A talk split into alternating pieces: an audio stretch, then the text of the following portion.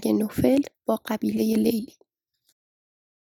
یک روز که مجنون و نوفل تنها نشسته بودند مجنون شعری را که در شکایت از نوفل سروده بود برای او خواند. کی فارغ از آه دردناکم بر باد فریب داده خاکم. صد وعده مهر داده بیشی با نیم وفا نکرده خویشی. صبرم شد و عقل رخت بربست دریا وگرنه رفتم از دست. قولی که در او وفا نبینم از چون تو کسی روا نبینم. گر لیلی را به من رسانی ورنه نه من و نه زندگانی.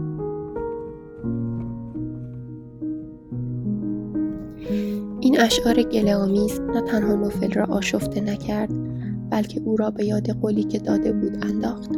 با عجله مردان جنگیش را جمع کرد و روز بعد قبل از طلوع خورشید همراه با صد سوار آماده رفتن شد. مجنون نیز آماده بود و روی اسب خود نشسته و شانه به شانه نوفل راه میپیمود. نگاه و حرکاتش آرام و عادی بود. به جای آن رنجوری و نومیدی گذشته نور امید در چشمانش میدرخشید. نوفل که لباس جنگ پوشیده بود و خود شخصا سپاه را هدایت می‌کرد در فکر نبردی بود که در پیش انداخت. وقتی به نزدیکی های محله لیلی رسیدند نوفل قاصدی انتخاب کرد و برای پدر لیلی پیغام فرستاد. که اینک من و لشکری چو آتش حاضر شده ایم تند و سرکش. لیلی به من آورید حالی. ورنه من و تیغ لاابالی. نوفل با لشکری آماده در مقابل شما ایستاده و آماده است تا اگر به خواسته او عمل نکنید داد دل این عاشق را با شمشیر بگیرد. خواهش ما خواهشی سخت یا غیر اخلاقی نیست. ما از شما می خواهیم که لیلی را به ما بدهید تا او را به عقد قیس آمری در بیاورید. مردی که در این دنیا بیش از هر کس دیگر عاشق و دل سپرده اوست. قاصد رفت و هنگامی که سپاه نوفل مقابل خانه لیلی رسید جلوی آنها قرار گرفت. دادن جواب کی نرا هست لیلی نکلی چه قرص ما هست کس را سوی ماه دسترس نیست. نه کار تو کار هیچ کس نیست. قاصد با صدای بلندی اعلام کرد. آنها می‌گویند لیلی قرص نان نیست که به این راحتی قابل دستیابی باشد. او قرص ماه است و نه تنها شما بلکه هیچ کس دیگر هم نمی‌تواند به این ماه دسترسی پیدا کند. شما با پیامی که به ما دادید احترام را از میان ما و خود برداشتید. پس مسئول هر اتفاقی که بیفتد خود شمایید. شما اول در جنگ پیش قدم شدید. نوفل در پاسخ پیغام رسان. چون رد قرید و گفت اینا آگاهان قافل بترسید از تیغ و اسب من.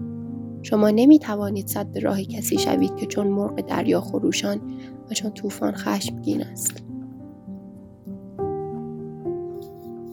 نوفل لرزه بر اندام قاصد و دیگران انداخت. قاصد به سرعت از آنجا دور شد. اما طولی نکشید که با پیام دیگری بازگشت. ای نوفل اگر شمشیر بکشی ما نیز شمشیر می‌کشیم. دیگر جنگ ناگزیر بود. به فرمان نوفل سواران او به جانب قبیله لیلی هجوم بردند. خشم وجود نوفل را به آتش کشانده بود. هر دو طرف بر روی یکدیگر شمشیر کشیدند و بیمهابا میکشتند و خون میریختند. سپاهیان قبیله لیلی سعی در دفع حمله نوفلیان داشتند. و میکوشیدند با نیزه مانع پیشروی شمشیر زنان نوفل شوند. اسبان در حال دویدن و پهلوانان در حال دریدن بودند. هر سواری همچنان که نبرد می‌کرد قوای دشمن را نیز زیر نظر داشت. ولی در این میان مجنون سرگرم کار دیگری بود. او لحظه ها را می تا لحظه جان سپاریش در راه مشروق فرا رسد.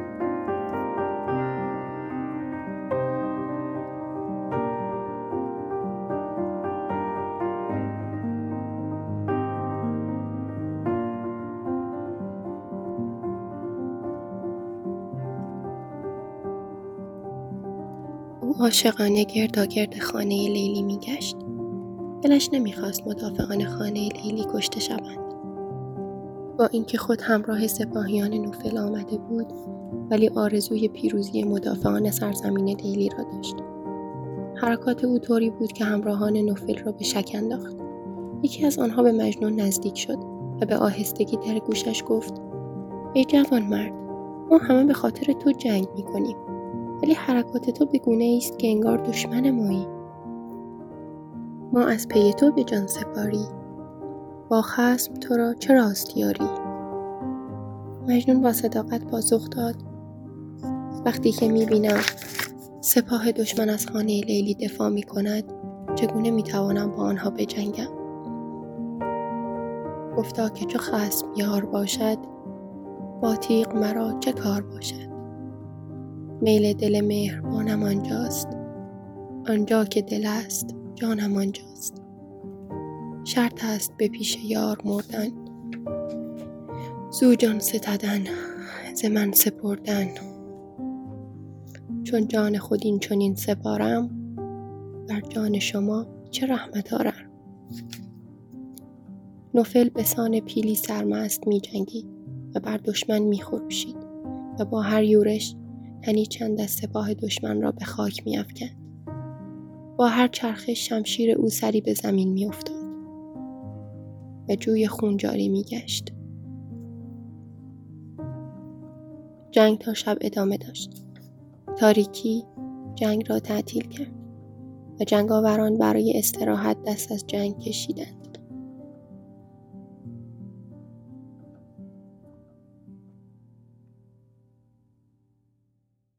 صبح وقتی نوفل و سپاهیانش آماده کارزار گشتند متوجه شدند که سپاه دشمن از این فرصت چند ساعت استفاده کرده و خود را مجهز ساخته است.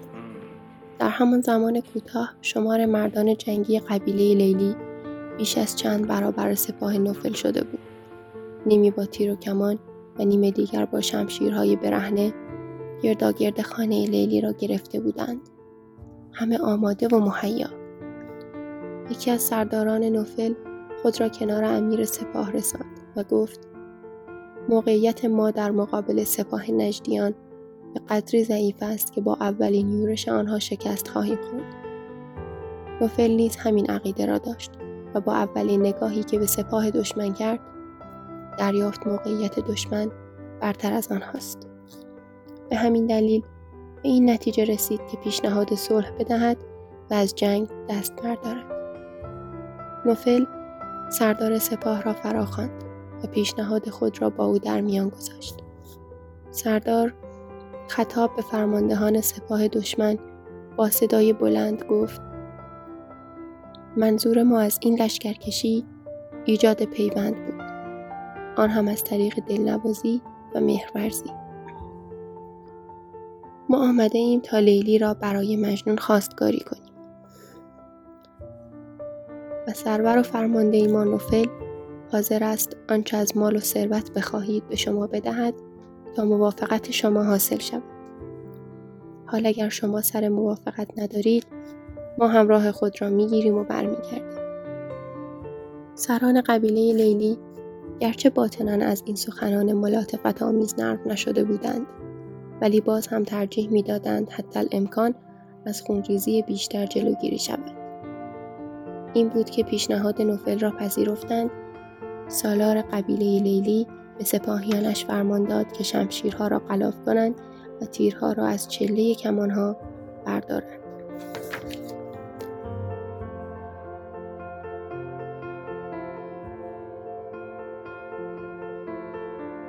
چون نوفل از پذیرش صلح مطمئن شد به سپاه دستور بازگشت داد. مجنون همچنان که در کنار نوفل اسب میراند با تنز و مسخره به او گفت احسنت زهی امیدواری. بهزین نبود تمام کاری. این بود بلندی کلاهت شمشیر کشیدن سپاهت. جولان زدن سمندت این بود انداختن کمندت این بود. ای نوفل عجب مردانه به قول خود وفا کردی و دو یار و دلاده را به همسری یکدیگر درآوردی. احسنت بر تو. راستی که بهتر از این نمی توانستی کار را تمام کنی.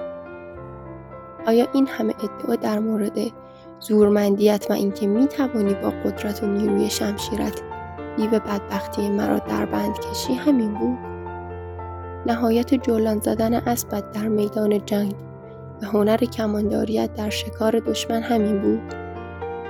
آیا میدانی که دوستی تو با من همه رشته های پیوند مرا با یار برید؟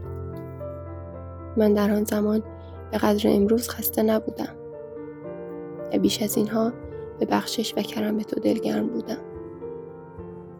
لحن کلام مجنون ناگهان تغییر کرد و با التماس و تضرع گفت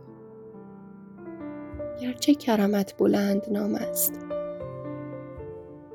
در عهده عهد ناتمام است. اکنون با همه خستگی امیدم نسبت به تو کاملا نبریده است. باز هم از تو می‌خواهم به عهدی که بسته ای پایبند بمانی. جملات آخر مجنون اثر خود را در قلب نوفل باقی گذاشت و او با آهنگی پرمهر به مجنون گفت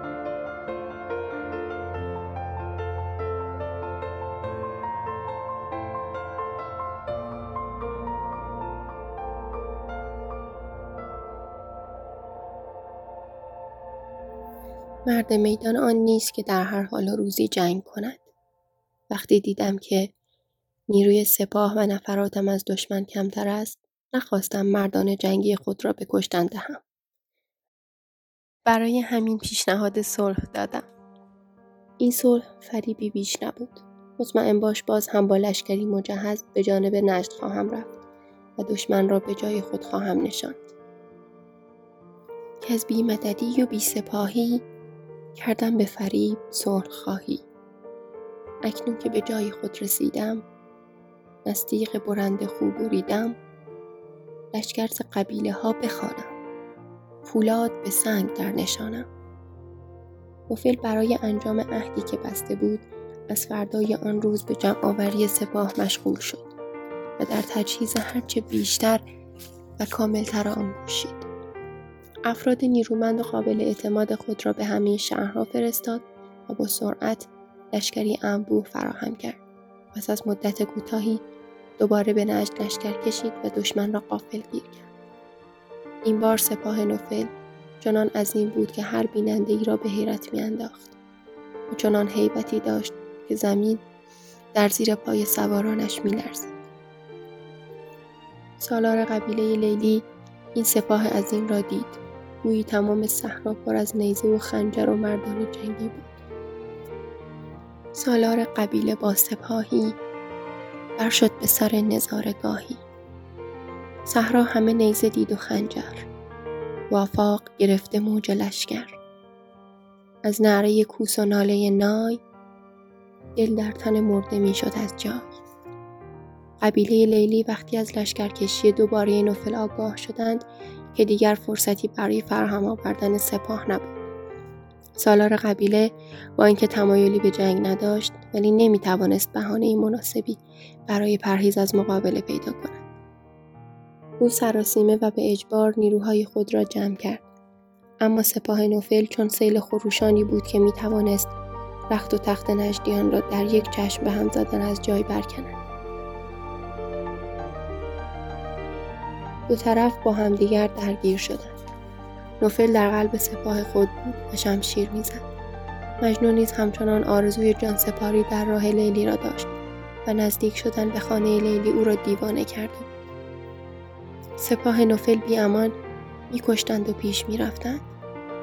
پیران قبیله لیلی به ناچار پیش پای نوفل به خاک افتادند و گفتند ای دادگستر جوان مرد مردانه تصمیم بگیر. و بیش از این خون مردان ما را نریز. ما تسلیم تو هستیم. ما را عفو کن. نوفل که در آن نبرد مزه پیروزی را چشیده بود از موزه قدرت گفت شما را میبخشم. به شرط آنکه بیدرنگ لیلی را به ما بسپارید. گفتا که عروس بایدم زود تا گردم از این قبیل خوشنود پدر لیلی چون این بشنید روی به خاک مالید و موی کنان گفت مجروحم و پیر و دل شکسته. دور است و به روز بد نشسته. گر دخت مرا بیاوری پیش بخشی به کمین بنده خیش. اما ندهم به دیو فرزند. دیوانه ببند. به که در پند گر در کف او نهی زمامم با ننگ بود همیشه نامم. ورنه به خدا که باز گردم و از ناز تو بی نیاز گردم. برم سر آن عروس چون ما در پیش سگف کنم در این راه. ای جوان مرد من پیرمردی دل شکستم و به خاطر رفتار جنون آمیز قیس مورد تن مسخره قوم عرب قرار گرفتم. اگر اراده کنی دخترم را در آتش میافکنم. ولی مردانگی کن و راضی مشو که دخترم را به دست دیوانه ای بسپارم. اگر دختر مرا به کمترین بنده خود بخشی در آتش بسوزانی در چاه افکنی و یا با تیغ دو نیمش سازی راضی شوم و سپاس دارم و روی از سخن تو بر نتابم اکنون اگر به فریادم نرسی و آزادم نکنی باز میگردم و سر آن عروس را می‌برم و در پیش سگان میافکنم و با این کار فرزندم را از ننگ و رسوایی نجات میدم نوفل اگرچه از نظر نظامی پیروز شده بود ولی در باطن مغلوب سخنان پدر لیلی شد. مخصوصا که همراهانش با تکان دادن سر حرفهای او را تایید می‌کردند زیرا آنها هنگام جنگ جنون مجنون را به چشم خود دیده بودند. نوفل رو به پدر لیلی گفت ما در جنگ پیروز شدیم ولی میل باطنی من این است که تو با رضایت دخترت را به قیس بدهی. اگر با این پافشاری ما هنوز هم حاضر به این کار نیستی ما هم به زور دختر تو را از تو نخواهیم. من خواستم کار خیری بکنم. نه اینکه تو را در میان قوم عرب بدنام و رسوا سازم. مفل به رشگریان خود دستور بازگشت داد مجنون با آنچه پیش آمده بود تمام امیدی را که تا چند لحظه پیش دل بدان بسته بود از دست داد. نخست با نامآوری و بعد با تعجب به این صحنه ها نگریست. این گفتگوها را گوش کرد و دل شکستهاش شکسته تر شد. سرانجام چون کوهی از آتش در جوشش و خشمی بی امان خطاب به نوفل فریاد زد. پس آن همه وعده هایی که دادی یا آن همه قول و قرارهایی که گذاشتی همین بود؟ تو مرا از سپید دم امید به ظلمت نومیدی پرتاب کردی. تو که می‌خواستی کارها را چنین رها کنی از آغاز دست به آن نمی‌زدی. نوفل که از دلشکستگی مجنون ناراحت بود خواست او را دلداری دهد. با مهربانی گفت اگر قبول کنی کاری می‌کنم که بخت و اقبال به تو رو کند. من از دیار خود برایت همسری انتخاب می کنم که هم زیبا باشد و هم مهربان. کسی که روزگارت در کنار او با سازگاری بگذرد. حرفهای نوفل هیچ اثری در مجنون نکرد و غم دل او را نگشاد. مجنون یک بار دیگر با خشم فریاد زد. چرا مرا بازیچه دست خود قرار دادی و حالا چون مگسی از اطراف خود کیشم می‌دهی؟ مجنون این را گفته از رو. برگشت و با اسبش به تاخت این گفت و انان از او بگردان. یک اسبه شد و دو اسبه میراند گم کرد پی از میان ایشان. می‌رفت چو ابر دل پریشان جنگجویان با سکوت و حیرت به دور شدن مجنون چشم می دوختند. نوفل سراسیمه و اشک در چشم حیران مانده بود. که چه کند چون لحظه ای فکر کرد دو ستن از همراهانش را معمور کرد که به دنبال مجنون بروند و او را برگردانند. ولی مجنون با چنان سرعتی رفته بود که رسیدن به او غیر ممکن بود. او می‌رفت و شعر می‌خواند.